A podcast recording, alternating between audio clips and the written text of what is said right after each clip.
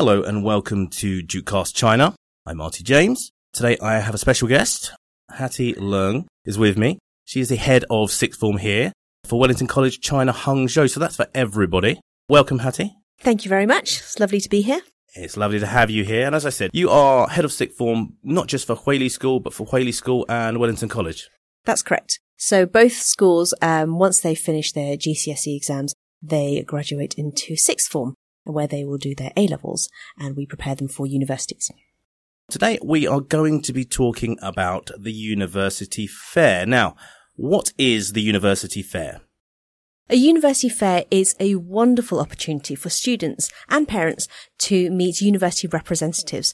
And we have university representatives from all over the world joining us virtually, of course, to talk about their courses, their campuses, um, their admissions processes, everything really, to help our students get a better idea of what their higher education pathway would look like. And it's a really, really wonderful opportunity for students to ask those questions that they don't feel like they can get the answers on from the internet. Now, this is very special actually because this is the first ever one that we've done. Is that right? Absolutely. We are making Wellington College Hangzhou history here. Who is the fair for? What age groups are invited? So grade eight and above students have been invited and for the international school, that would be years nine and 10. Because really, it's more for the older students. Why is it important to the pupils here? I think part of this process really is even if you don't know what you want to do, it's a really great experience just to practice talking to people and they might inspire you into choosing a course you would never even thought of. So at school, I'm very aware that we're fairly limited in the subjects that we can offer, where we can only offer a few dozen or so. But actually, at university, there are hundreds and thousands of courses available. And this is a great opportunity to start learning about them. So be it sociology or psychology or geology, these are subjects that aren't taught directly at school level, but are available at university level. I know there are many, many universities involved, but what universities are going to be attending? So we've got over 20 universities signed up already and um, they're still signing up. We have Warwick in the UK.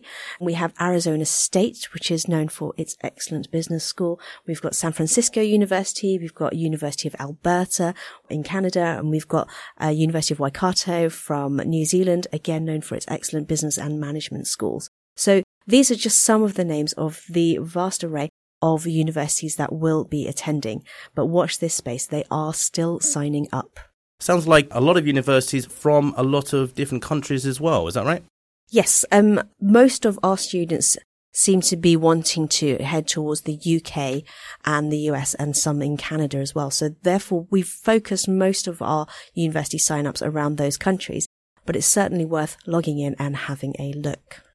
When is it going to happen? It's pretty soon, right?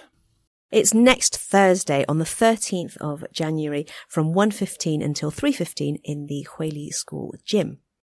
What is the reason that the universities are coming here? The university fair really benefits both sides.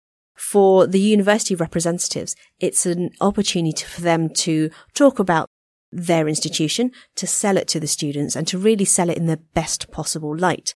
And to really, if they meet students who they think are fantastic and suitable for their campus, then they really want to cherry pick those students. It's really important that students also present themselves in the best possible light because when it comes down to application processes, if for whatever reason an admissions officer is umming and ahhing about a student, this university representative could be the one that says, actually, I met this person at the fair and they were really an enthusiastic, passionate student. I think they should be given an offer. That is really the clincher in whether or not students will be given an offer.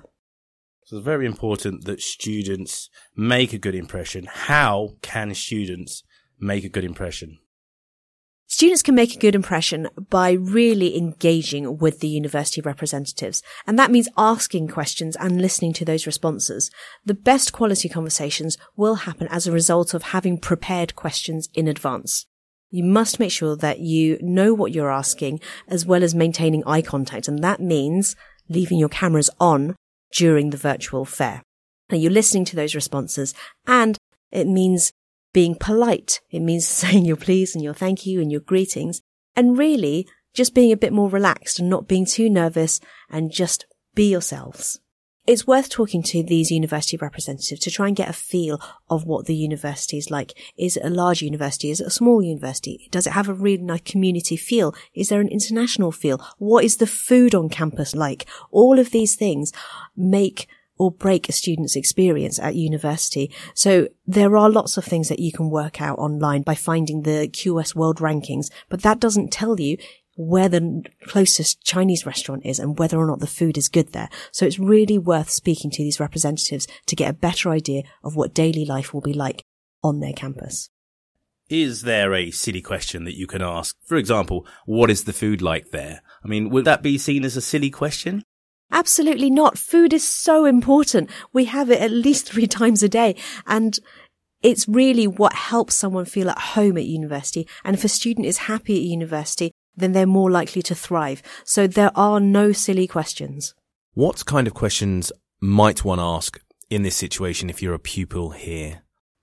There are no silly questions.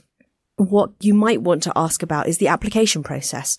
Are there any additional requirements such as extra admissions tests or interviews? You might want to ask about what A-level subjects are the best in terms of preparation for a certain university course. For example, you might be interested in studying economics at university. Is maths and economics, are they both required for their course at their university? It's worth asking these things as each university does have slightly different entry requirements. Other questions you might have might be about the course. How many hours of lectures per week? What happens if you get stuck and you can't do an assignment? Who can you go to for help? So all of these questions are completely valid and what the university representative is used to answering. You might also want to ask about accommodation. Do you have to have a roommate or can you have your own room? Do you have to share a bathroom? Are there different types of accommodation? Do you need to cook by yourself? All of these questions are very valid questions anything to help you feel like you are slightly more prepared for your student life is worth asking. Is there anything else you think they should be aware of? Um, absolutely. Just to be fully prepared for the events, students must bring their laptops and make sure that it's charged. Bring some headphones or earphones, otherwise it might get quite noisy. Bring their booklet that the um, university guidance counsellors have spoken with you about and a pen. Bring an open mind and a positive attitude and just enjoy the event. Parents are welcome to pop along as well. Um, and message has gone out. Please follow the instructions to sign up for the event. Okay, so they have to sign up to to be able to come along. Yes. Wonderful. There we go. Well, Hatty Leung, Thank you very much for joining me today. I think that was very useful, very informative. Thank you very much, Martin James.